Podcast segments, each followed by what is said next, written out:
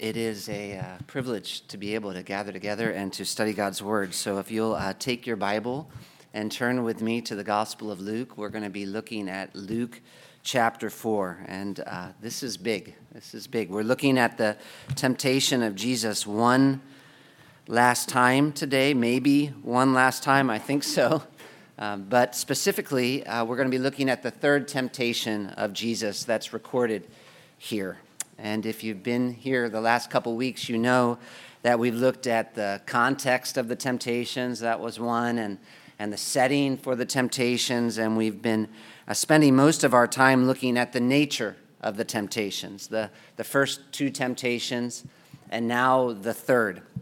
We're looking at the third temptation of Jesus. And to be honest, it's pretty uh, challenging uh, preaching on the temptations of, of Jesus. First of all, because uh, this is such an important moment, uh, the temptation.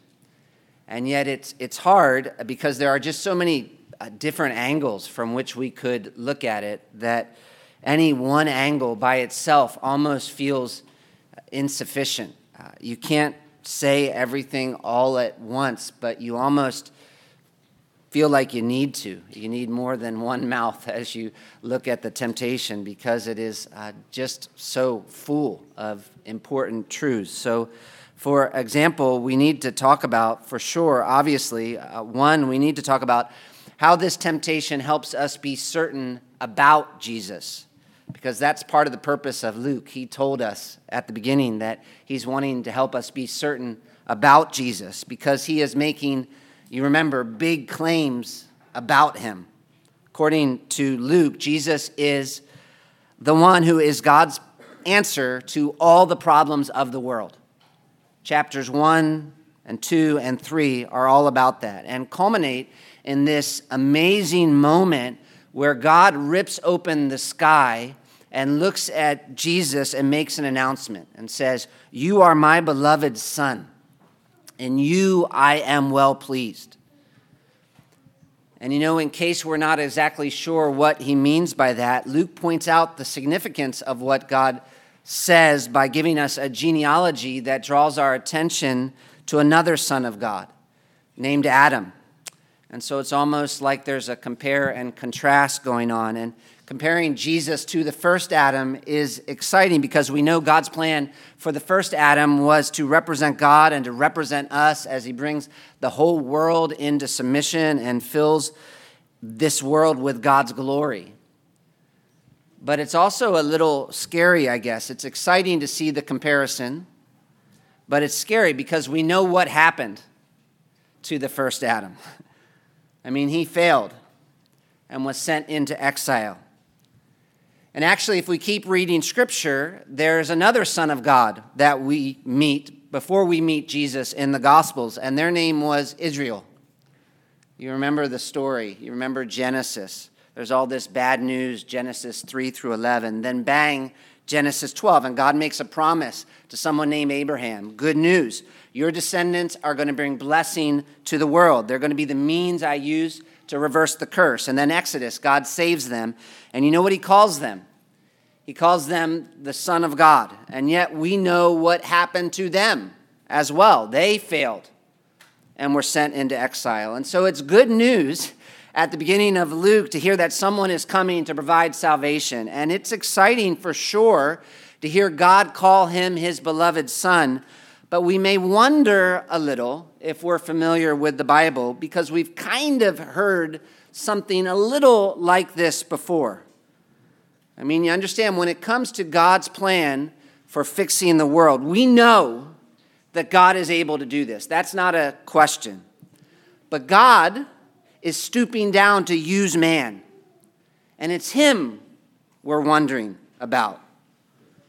It's almost like we're looking at two parties as we read this story making a covenant. And the one party, God, we know he can do all the stuff that he promises to do in that covenant. But it's the other party we're concerned about man, because man keeps failing on his end. And so we look at Jesus here in Luke 4 and we're asking can we really be certain about him? Especially when later we see he ends up getting crucified. That is one reason the temptation in the wilderness is important. It's one angle for looking at the temptation. It's a reason we can be certain about Jesus, that he really is the beloved Son of God, and that he really is able to do everything Luke promised. He is able to defeat the devil, he is able to overcome evil. Another angle, though, that I think is helpful is to see how this temptation gives us perspective as to why people were uncertain about Jesus. Because what you have in the temptation essentially is two different ideas about what it means to be the Son of God. That's what's going on here. Two different ideas about what it means to be the Son of God the devil's and Jesus's. Because I think what maybe might surprise you when you read this for the first time is that the devil is not really questioning that Jesus is the Son of God. He's questioning how. How are you going to accomplish this work God's given you? Because the devil has his own ideas, actually. And what the devil thinks about how it's supposed to work, how it should work, is the way most people think about it, actually which is important because later in this gospel, Jesus is going to get crucified, and that's going to cause people to question is he really the fulfillment of the Old Testament? And it's almost like at the beginning of the gospel, here in the wilderness, we're getting an explanation, some perspective about why that created so many questions. Because Jesus is going to make it clear later on that the problem is not with the cross, actually. Jesus is going to say that the cross is clearly a fulfillment of the Old Testament, and yet people weren't seeing it, even with Jesus there, even with Jesus specifically saying it. The disciples weren't even seeing it. And what's keeping them from seeing it?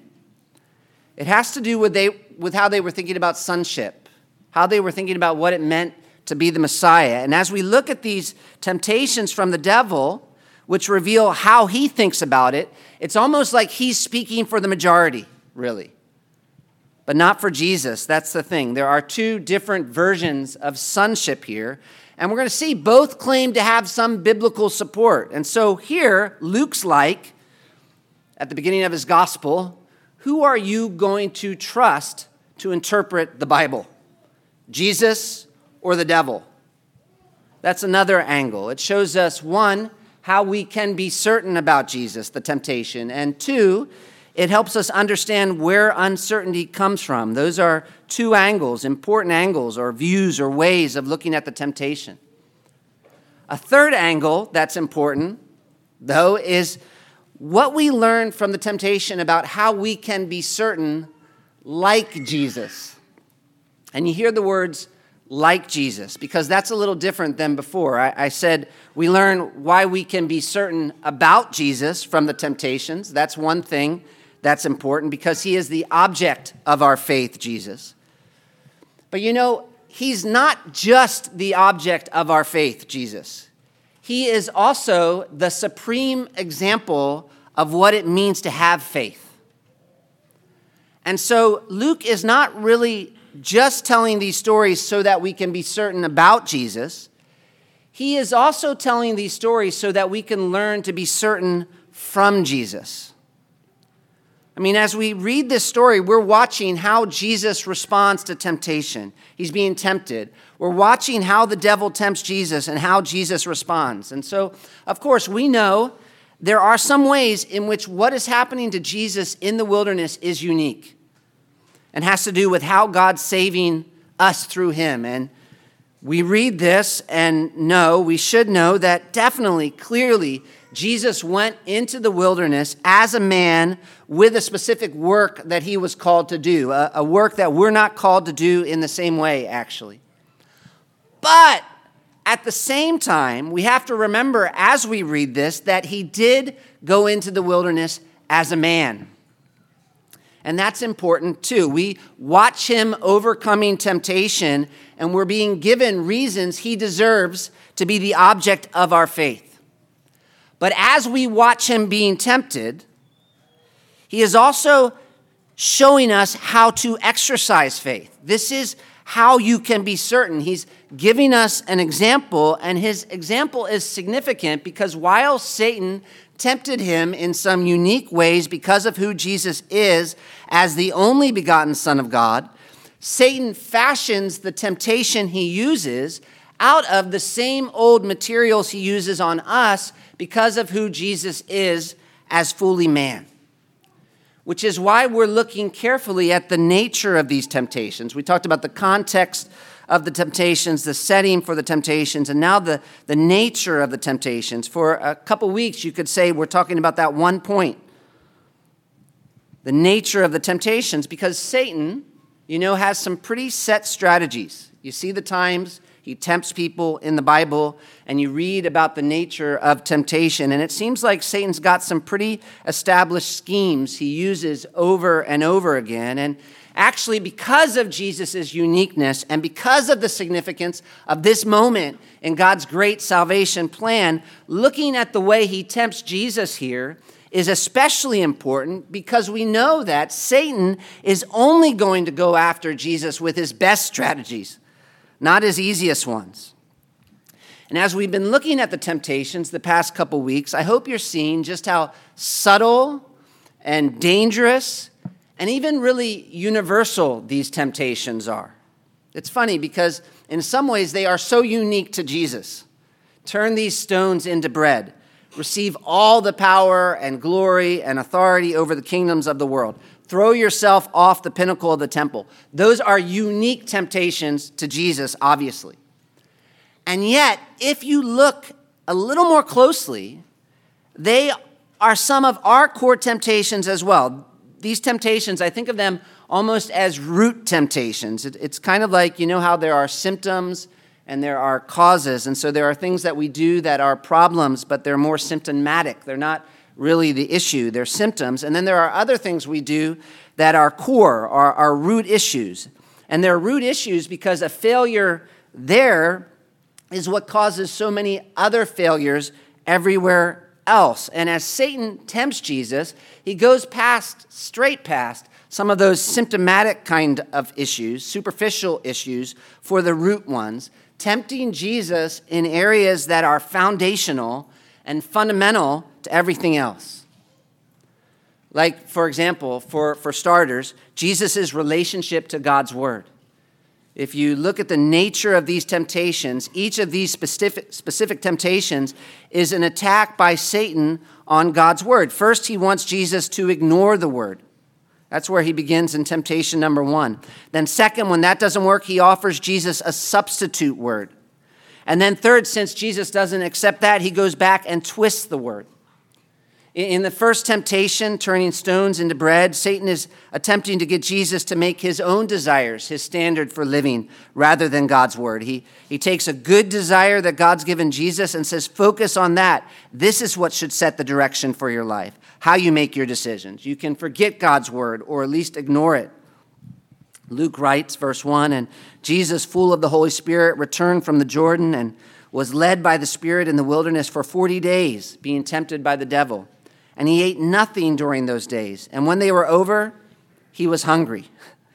The devil said to him, If you are the Son of God, command this stone to become bread. And Jesus answered him, It is written, Man shall not live by bread alone. That's the first temptation. And really, it's basically like the devil is asking Jesus, when you're in circumstances where it doesn't look like God's taking care of you, are you still going to be so serious about submitting to God's word?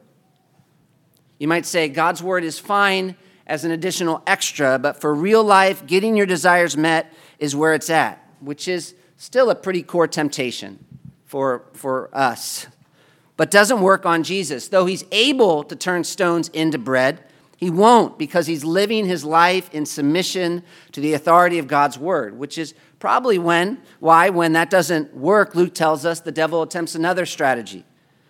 After tempting Jesus to ignore God's word, Satan gives Jesus an alternate word, another revelation to depend on. Luke writes, And the devil took him up and showed him all the kingdoms of the world in a moment of time and said to him, To you I will give all this authority and their glory, for it's been delivered to me, and I give it to whom I will. If you then will worship me, it will all be yours. And Jesus answered him, It is written, You shall worship the Lord your God, and him only shall you serve, which is the second temptation. Satan knows as humans we are made to live our lives on the basis of counsel. Anyone who tells you I determine my own destiny is a, is a liar or just ignorant because there's no one who does that. Absolutely no one. We're made to listen to counsel.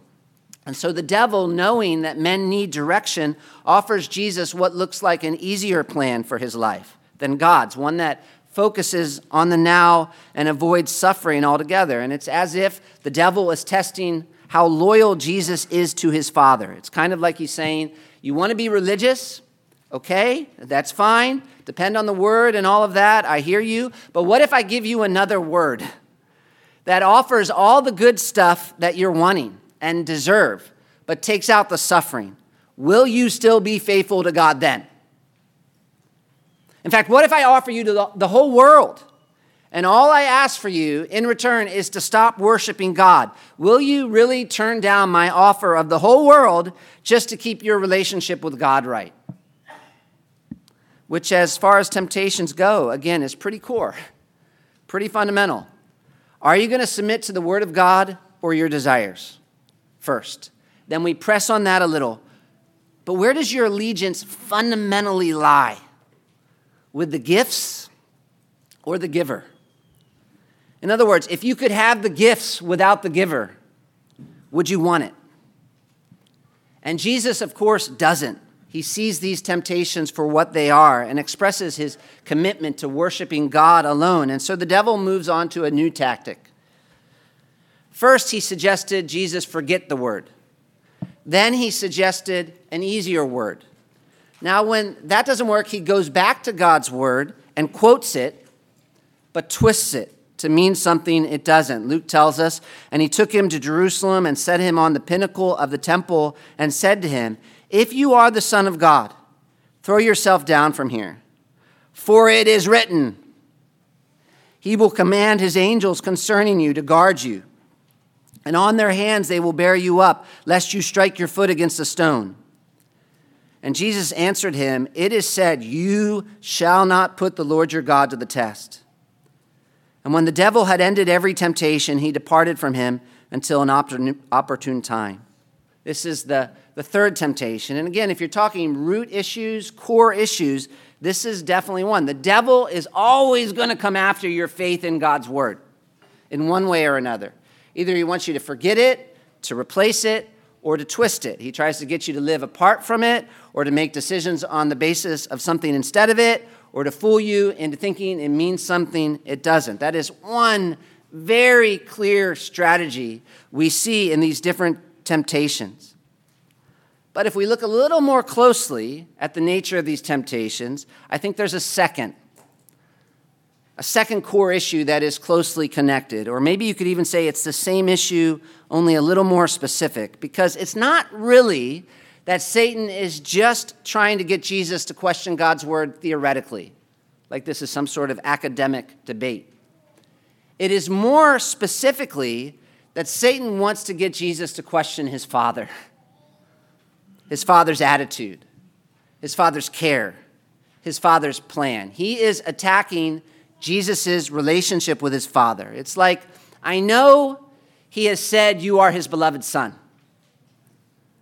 but really?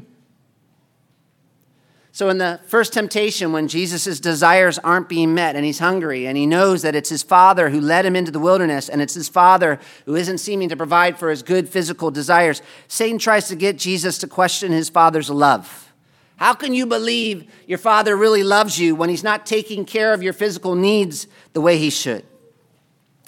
Then, in the second temptation, he moves on to question God the Father's plans for Jesus. It's like, I know God has made promises about doing you good in the future, but think about all the suffering you're going to have to go through to get there. Can you really trust a father who would let you go through all that? I mean, how can God be a good father if he doesn't provide you what you want when you want it? And how could God be a good father if his plan involves suffering before glory? That's the first and second temptation. This third temptation, the one found in verses 9 through 12, the one we're going to finally be looking at today, builds, I think, on these previous ones. Since Jesus has held strong and expressed his faith in God the Father's ability to provide what he needs when he needs it, and proved that by not going outside of his Father's will to turn stones into bread, and since Jesus has held strong and expressed his faith in God the Father's plans for his future inheritance and proved that by not compromising and accepting Satan's offer, but setting his face towards the cross, in this third temptation here, it's as if Satan is coming to Jesus and asking him, All right, okay, I get it.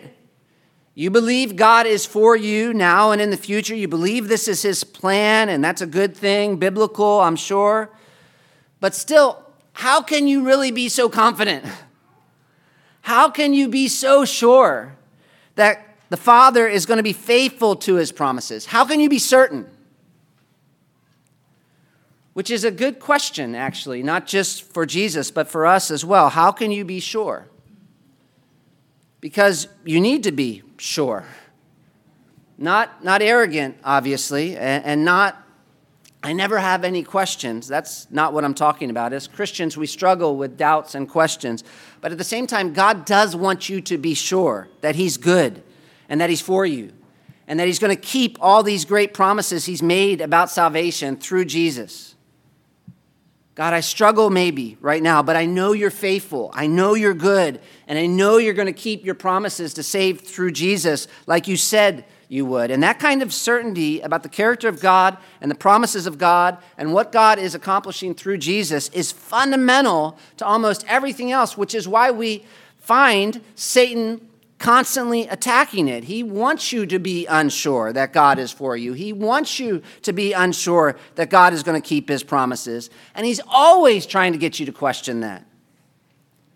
And you know, the, the truth is, sometimes it's really easy to, in the middle of the difficulties of life, to get confused and to start wondering how can I know God's for me? How can I know that God's going to do what He says He's going to do? Which puts us in a really spiritually dangerous position. That's the thing. It is easy for us to start compromising or looking for outside of Scripture solutions. And it's maybe why Satan took advantage of this opportunity with Jesus out in the wilderness in the middle of these difficult circumstances, starving basically after 40 days, tired, I'm sure, with only wild animals as his companions, to see if he could get him to start wondering the same. If you look at how the temptation goes, Satan takes Jesus, Luke tells us in verse 9, to Jerusalem. Now, if you compare this with Matthew, Luke actually changes the order of the temptations. In Matthew, it ends on the mountain with the temptation about worship. And Luke ends in Jerusalem. And that's just because he's a preacher. It's not a contradiction or anything. He's just organizing his material a certain way for a certain point. And so Jerusalem is the place where Jesus is going to get executed in this gospel. It's a, associated with the rejection and crucifixion of Jesus. And later in this gospel, we're going to see that Jesus sets his face to go to Jerusalem. He's determined to go to Jerusalem, actually, because he knows he's supposed to die there. And so Satan is taking Jesus to this place where he's going to die this horrible death. And specifically, it says here to the pinnacle of the temple. And the word pinnacle means basically just a very high point. And we don't know which high point for sure because the language is vague and the, the temple was massive. So there are options. It, it could have just been a high temple gate or apparently there was what they call a royal porch on the temple's southeast corner, which loomed over a cliff, actually, something like a 450 foot drop. Could have been either, but it doesn't really matter too much which high point it was. It was high. That's the point. It was so high that if Jesus fell from this height and nothing supernatural happened, he would die. Satan takes Jesus to Jerusalem, sets him on the pinnacle of the temple, and says, If you are the Son of God, Throw yourself down from here. Or you might even say, Since you are the Son of God, throw yourself down from here. Which at, at first honestly seems like a very strange temptation. I mean, you wonder, how is that even a temptation, really? What's going on with Satan? Is Satan just, you know, so frustrated that he doesn't know what else to, to say at this point? So he's like, ah, if you're the Son of God, Jesus, just die, you know, just die. But obviously, if you think about that, it wouldn't be much of a temptation. So there must be something more going on here. And I think noting that this takes place in Jerusalem at the temple is a start to understanding what is going on here. Because if you think about it, you really do have to ask why did the devil take Jesus all the way to Jerusalem to the temple to ask him this? Because there were plenty of mountains all around him there in, in, in the wilderness, I'm sure. There were lots of high places. And so it can't be that Satan is just looking for a high place, because there were high places around them when they were back in the wilderness. In fact, they had just been at a mountain. There, there had to be something special about this high place.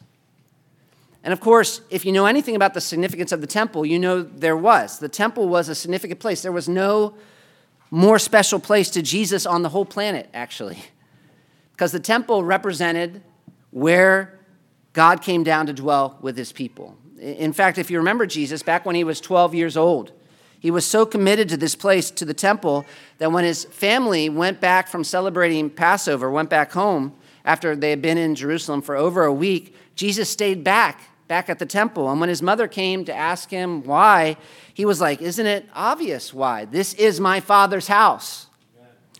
And there's a sense in which that was almost literal. That, that, that's the thing to, to say that.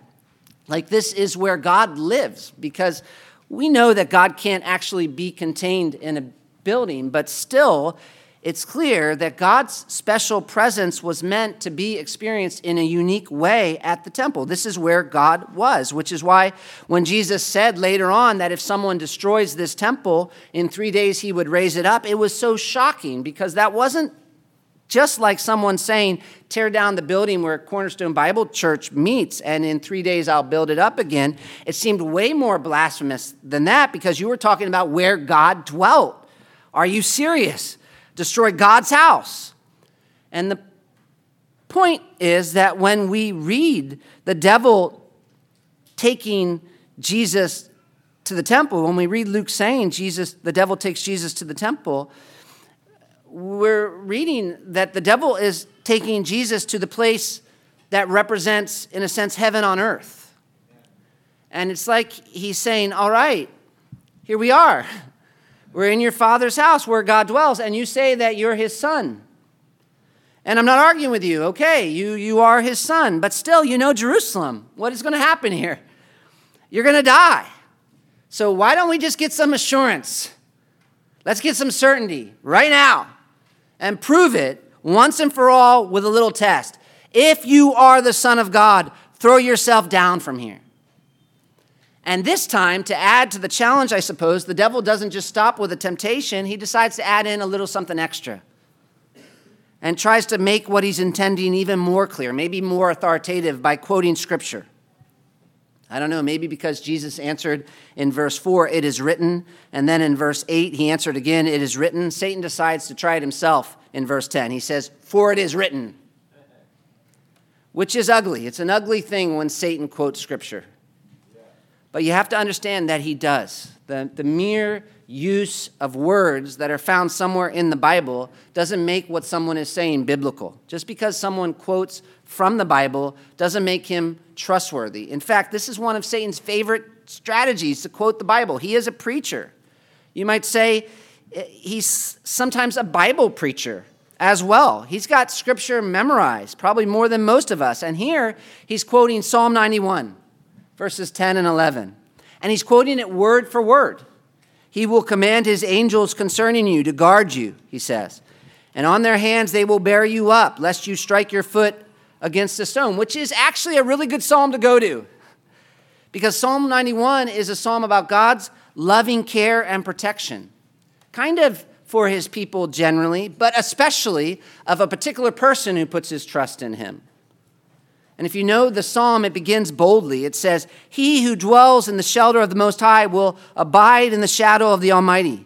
And then he uses all these word pictures and makes some really astounding statements where the psalmist describes God's wholehearted commitment to rescuing that person. He will deliver you, he says. He will cover you. You will not fear the terror of the night, nor the arrow, arrow that flies by day, nor the sickness that stalks in the darkness, nor the destruction that wastes at noonday. No evil shall be allowed to befall you. No plague will come near your tent. You will tread on the lion and the adder, the young lion and the serpent you will trample underfoot. Which obviously are some really big promises. And Satan here accurately, again, actually tells Jesus that these promises are ultimately about him. He's the particular person that Psalm 91 is especially about. If you're listening to that last line carefully, it's clear this is messianic because in the Old Testament, the serpent you will trample underfoot, it's almost like a line from a movie Luke, I am your father. Everyone knows you're talking about Star Wars when you say that. And the serpent you will trample underfoot, everyone knows you're talking about Genesis 3 and the Messiah defeating Satan, which makes this so ironic, right? Because this is Satan quoting that, the serpent. I mean, Satan's not just a Bible preacher, as someone said. Here, at least, he's a Christ centered Bible preacher. He's preaching from the Old Testament and he's applying what he reads to Jesus. It's like he's taking all these promises that were made to Jesus there in Psalm 91 and saying, let's test them now and prove that they are true. Because I think this is probably why the temptation to jump would have even been tempting to Jesus, because after 40 days alone in the wilderness, most of them being tempted and tested by the devil. You remember, it wasn't just three temptations. Luke makes it clear it was an onslaught of temptations. These promises, after all of that that we read in Psalm 91, might not have seemed quite as sure, quite as certain as they did before. We all know it's one thing to know that God is able to keep his promises and that God's for you when everything's going well, but it's something different when you're by yourself, when you're under attack, when you're suffering and nothing seems to be changing, when your circumstances are difficult, it's easy to start wondering if what God says about salvation and being for you is really true, like here with Jesus. If you think about the situation he's experiencing, because he's trusting the Bible, he, that's what he's been showing Satan, but then Satan quotes the Bible. And the Bible says, talking about Jesus, it says, No evil shall be allowed to befall you, no plague come near your tent, which is a, a, great promise. But really, look at what's happening to Jesus, because who's more evil than the devil? And what could be more of a plague than 40 days being tempted by him? And so it's like Satan is using these circumstances. This is his strategy. It's not that he thought Jesus wanted to die. No, of course not. He doesn't, he doesn't think Jesus is suicidal. The opposite. This temptation was much more subtle, much trickier than that. What Satan is trying to get Jesus to do is force God to give him a visible sign that would demonstrate once and for all that he really could trust God's promises, that he could count on them. That's where Satan is saying certainty would come from. Which I know most of us can probably understand. We can understand why Jesus might have wanted that. He's out there in the wilderness and he's saying, Look, I totally depend on God's word, and yet he's starving.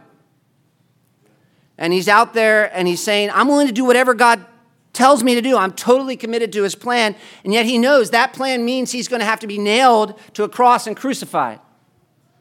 And so we can totally understand why it might have been tempting for him to say, you know, if I'm going to live like this, and I'm going to, I'm committed to this, but maybe I should at least just, just get some sort of visible unmistakable sign once and for all that God the Father is going to do what he said he would because he will. God keeps his promises. And so it's not that Satan telling Jesus to take a, is, is telling Jesus to take a risk by jumping off the temple. This is not risky for Jesus. Instead, the opposite. Satan is saying, let's just take the risk out altogether. You won't even really need to trust God's word anymore. You'll have this sign so that when you go about your mission and later you go to the cross, you have no question that God the Father is for you and going to keep his promises. In the, the first temptation, Satan was trying to get Jesus to doubt the depth of the, God the Father's love. The second temptation, Satan's trying to get Jesus to doubt the wisdom of God the Father's plan. And this third temptation, Satan is trying to get Jesus to doubt the sufficiency of God the Father's word. Is the word of God really enough? That's really the question behind this temptation because God the Father had clearly said he loved Jesus at his baptism. You are my beloved Son. With you I am well pleased. And Jesus knew from the scripture God the Father's plan suffering, death, then resurrection, and then glory. And so the whole question behind this temptation really is are those declarations, are those statements, is that word, is that promise enough? Because for a lot of people, it isn't. While, while they have what the scriptures say, they aren't satisfied. They want God to give them something more because God's word doesn't feel sufficient to them. And so if you ask them why they lack certainty or, or why they're not willing to obey, they might feel justified. Like, I want to, but I need God to, to prove himself the way I decide God should prove himself if I'm going to believe him and do what he says. And so they have all these conditions that they want to base their faith on. And, and some, the way they talk to God, actually, you know, it's, it's almost like they think they are God. They're demanding God to do this and that. And their argument, sort of, is like, God, you have to prove yourself. You have to vindicate yourself. If you give us prosperity, if you give us health, if you give us what we want, then it will prove once and for all to everybody that you really are on our side, that you are faithful which you know is, is what some think was happening with Satan and Jesus at the temple, actually, because they think if Jesus had jumped and the angels had rescued him at the temple, which was this holy place in Jewish people's minds, that this would have been a public proof that Jesus really was the Messiah. And so it could be that Satan is suggesting to Jesus that this is the best way not only to assure himself that God's going to keep his promises, but also to prove to everyone else that he was who he was claiming to be as well. The, the best way to be certain is to force God to give you some visible sign. And look, I don't know really if I'm presenting Satan's argument very well, but as I was thinking this week, I just felt more and more like that Satan's suggestion is actually where a lot of people think faith and certainty come from. How it should work with God. They think this is basically legitimate. I don't have to believe God and obey God unless he proves himself the way I say he, he should, the way I want him to. And I'm kind of going on about this actually because this is going to be a theme in Luke. Because Luke wants you to be certain, and this is one thing he wants to prove about certainty. He's going to come after this attempt to find certainty outside of God's word. So, for example, if you go to Luke chapter 11, verse 16, Luke says, some were testing Jesus and they were seeking from him a, a, sign from heaven, and he rebukes them. And in the middle of this rebuke in Luke 11, there's a lady who shouts out and she says, You know, you who's really blessed, it's the person who is Jesus' mother. And you can imagine the way she's thinking. But Jesus says, verse 27, Luke 16, 27, You know who is blessed? Blessed are those who hear the word of God and keep it. He's rebuking people for looking for these signs, and he's highlighting the blessing of God's word and saying, God's word is an even greater blessing than being physically related to me. and should give more assurance than even that. And next verse contrasts verse 29, Luke 16. He says straight out, When the crowds were increasing, he began to say, This generation is an evil generation. It seeks for a sign, but no sign will be given it except the sign of Jonah. Then over in Luke 16, there's a story of rich man, the rich man and Lazarus. And the rich man is in hell. And you know why he thinks he's in hell? The rich man, this is a famous story. You can look it up if you're not familiar with it. But the rich man is in hell, and he thinks he's in hell, he says, because God's word wasn't enough. That's why he tells Abraham, send Lazarus back. And Abraham says, No, I don't need to send Lazarus back. They have the Bible. And he says, No, Father, no talking to Abraham. If someone goes to them from the dead, if they have that kind of miraculous sign, they will repent. And Abraham says, Luke 16, verse 31, he says, if they won't listen to God's word, nothing will satisfy them. In other words, if you won't listen to the word of God, there's no sign that is going to do you good. And why Luke is going on about this and, and thinks it's so important for you to understand that One is because it's true. Certainty, assurance doesn't ultimately come from these physical signs. In fact, when we finally get to the climax of Luke, Luke 24, Jesus is risen from the dead. And that's a miraculous sign, obviously. And yet, we're going to see that the disciples are not benefiting from it. They're still confused and they're sad until you know what happens. Jesus explains the scriptures to them. And that's where everything changes because that's where certainty comes from.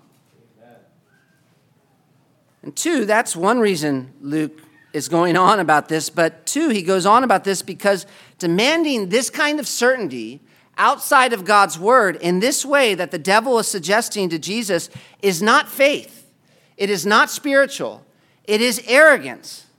I mean, this is a big deal. If you look at Jesus' response back in chapter 4, verse 12, and Jesus answered him, It is said, You shall not put the Lord your God to the test. Which makes this clear. He takes it seriously, what the devil is saying. Why? Because listen, it's not because he doesn't think God will keep the promises he made in Psalm 91. In fact, what's funny is that in the very next story in Luke 4, the Bible's amazing. I wish I had, we had more time, but in the very next story in Luke, God keeps this very promise. As Jesus preaches a message that the people that didn't want to hear it. And the people listening get so angry, they try to throw Jesus off a cliff. And what happens? He just walks through them. Sometimes compare and contrast those two stories. It's, it's, it's amazing. And so Jesus is totally willing to put himself in a frightening situation when it's because he's seeking to be faithful to God's word, when it's about obedience. But this is something different, clearly. He calls it testing. Why? To understand why, we should look at the story Jesus is referencing because the statement he makes you shall not put the Lord your God to the test is like a hyperlink, actually, back to the book of Deuteronomy, which is the book Jesus has quoted three times now, specifically Deuteronomy chapter 6. And Jesus is only quoting half the verse here, but the second half of the verse continues Deuteronomy 6 16. You shall not put the Lord your God to the test as you tested him at Massah. And so apparently, something happened at Massah that Jesus saw the devil was trying to get him to do as well. Maybe you remember it.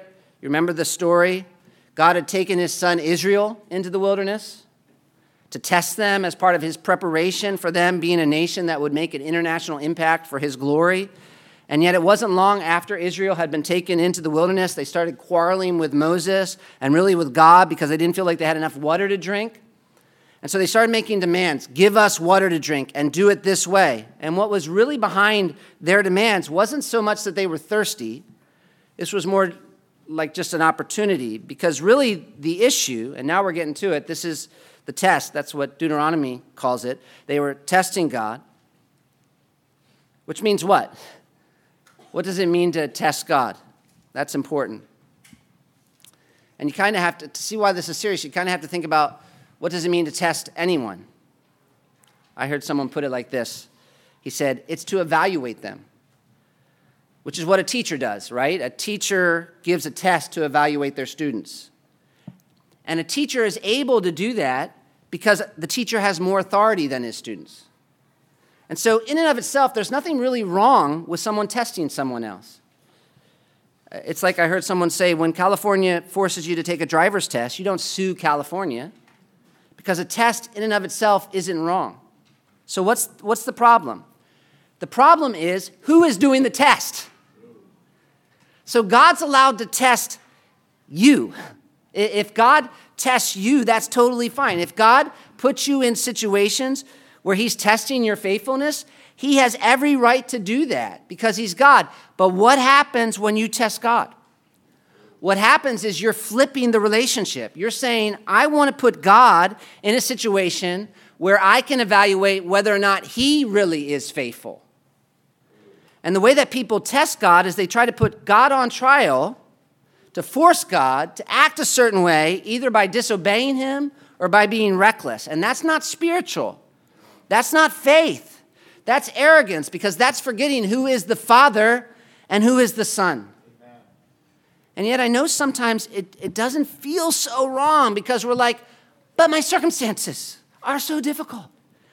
And what God's calling me to do is so hard. That's why I'm upset. That's why I'm shaking my fist. That's why I'm unwilling to obey. I just want to be sure. I just don't feel like I have enough reason to be sure. But really? Is that really the issue? You have to think, is that the issue? Because, I mean, first of all, think about the people of Israel for a minute. Because how many signs did they already have? And yet, even with all that proof, the moment they were delivered from Egypt and faced the first sign of trouble, they were like, you know what? We need more. And while it's easy to give them a hard time, we can fall into the same trap when things aren't going the way we like. We start to get uncertain and we start forgetting who is God, who is in charge, and all the kindness He's already shown us. I need more if I'm going to believe you're going to be faithful. I need more if I'm going to submit to your plan. I'm going to set the conditions here. And I know sometimes we think, I'm not asking for much here. I'm not. I'm, i just want God to demonstrate his faithfulness here the way I'm wanting him to. But look, remember how God has demonstrated his faithfulness already. Because God has already been at work in your life in multitudes of ways. And so the problem is not a lack of proof, actually, the problem's deeper. Because the reality is, God has worked in your life, if you're a Christian, in miraculous, supernatural ways. I mean, you're here hearing the Word of God. And I don't know how you got to church today, but somehow God brought you through all the things He brought you to get you right here. Amen.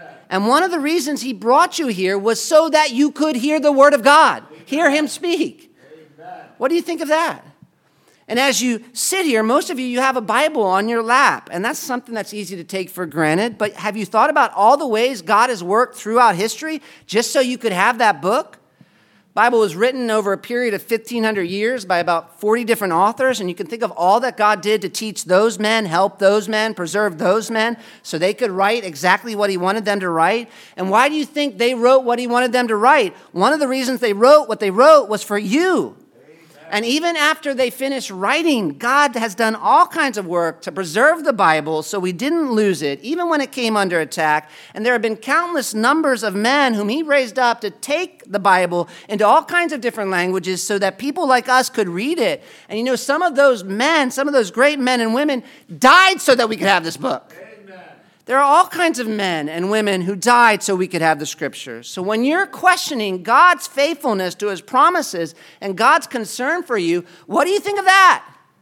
What if I took thousands of years to write you a letter and I used 40 men to write it? And then I raised up and commissioned good men who I knew would die so that letter could be delivered to you. Would that be proof enough that I'm faithful? And that I'm for you? Would you think you needed more? And on top of that, if you're sitting here saved, this is something supernatural. I sometimes wish I could introduce you to an unsaved version of yourself. This would make for a, a strange movie, I know, but if you could somehow meet the you, but unsaved, not a Christian, I don't think you would recognize you yourself. The things that interest you now, they would have no interest to your unsaved self. You would say you want to read the Bible. They'd be like, What? Come on, let's watch sports. The things that make you sad now, they would be the kinds of things your unsaved self would rejoice in. You hate sin, you're disgusted by it, but your unsaved self, he would love it and just want more of it. And he wouldn't be able to understand what you're making such a big deal about. And I guarantee you, if you somehow met an unsaved version of yourself, you would walk away amazed by all that's taken place in your life. And you would say, How did that happen? How did that happen? How could I be so different? And of course, the answer we know is not found in us, but God. Our salvation is something supernatural. And if you're saying, I just want some sort of sign that God loves me, I'm not sure how you can ask for much more than that. I was dead and now I'm alive. There's your sign. Amen. The reason we doubt God's faithfulness, why we're uncertain He's going to keep His promises or that He's for us, and I mean the kind of uncertain where we're shaking our fist at God or we're disobeying God, not the uncertain where we're just like, God help. I'm talking about the stubborn uncertain. The reason we're uncertain like that is, is not because we don't have enough proof. And it's not even ultimately because of the difficulties of our circumstances. It's because we don't trust God's word. We don't like God's plan. And so we're starting to forget who is God and who is not. And so, if we're going to be faithful, what we need is not actually for God to do everything we tell Him to do when we tell Him to do it the way we want Him to do it. Because we're sons, not the Father. And so, instead, we need to follow the one victorious Son's example. And like Jesus, the obedient Son, submit to God and trust God's word because God's word is enough. God is God. My job is to obey him, not to test him. Which I, am guessing at some point in your life is going to be a temptation. Because we're living in the era of the cross, the era of pick up your cross before Jesus comes back. And in fact, I think if you look closely at your temptations, while on the surface they might look very different than Jesus is in the wilderness, I'm guessing if you look closer at the nature of the temptations themselves, you will find there are some striking similarities. Satan wants you to question God's word, and he wants you to doubt your Father. And so, whether he's using the fact that your desires aren't being met the way you like, or he's using your fear of the future, or perhaps he's pointing you towards your circumstances to cause you to become insecure about your father's plan and your father's attitude, Satan is always trying to get you to be uncertain to get you to be uncertain that God is going to do what he said he's going to do, to doubt that God the Father is for you, that God the Father can provide for you, that God the Father's plans are good for you, that God's word, God the Father's word is really true. And overcoming those temptations begins with a commitment not to allow your desires to dominate you, but to make God's word your standard for living. By refusing to accept substitute revelations and counsels that downplay the cross and not being fooled when Satan attempts to twist God's word into saying something it doesn't. That is how Jesus battled Satan and won.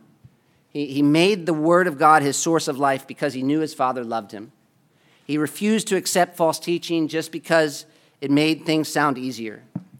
He trusted his father's plan and he didn't question God's love for him by demanding a sign. He just accepted his word and believed God was for him. And in doing so, he proved to be the object of our faith, but he also provides us an example of what it means to have saving faith. Do you believe that God the Father will do everything that he said he would do? Do you believe that God is for you? Even when you're not getting what you want, even when your desires are unmet, Will you still make God's word your standard? Will you follow the plan He's laid out in Scripture, even if it looks difficult, and not accept substitute advice that makes things easier if it means disobeying what God's clearly said? And finally, will you be content with all the, way God, all the ways God's told you in His word that He's for you and obey, refusing to go outside of Scripture and take a shortcut, even when you're in circumstances that are difficult and confusing? And that don't seem to make sense. I pray we won't just read this story of temptation and go away unchanged, but that we will, by God's grace, learn to follow Jesus and emerge victorious from temptation. Let's pray. Lord, once again, we just say thank you for providing your, for speaking to us and for providing such a great Savior who overcomes temptations and overcame temptation for us. And also, in doing so, shows us how. May we be a church that believes you and remembers who's God and who's not. And we ask this, Jesus, in your name. Amen.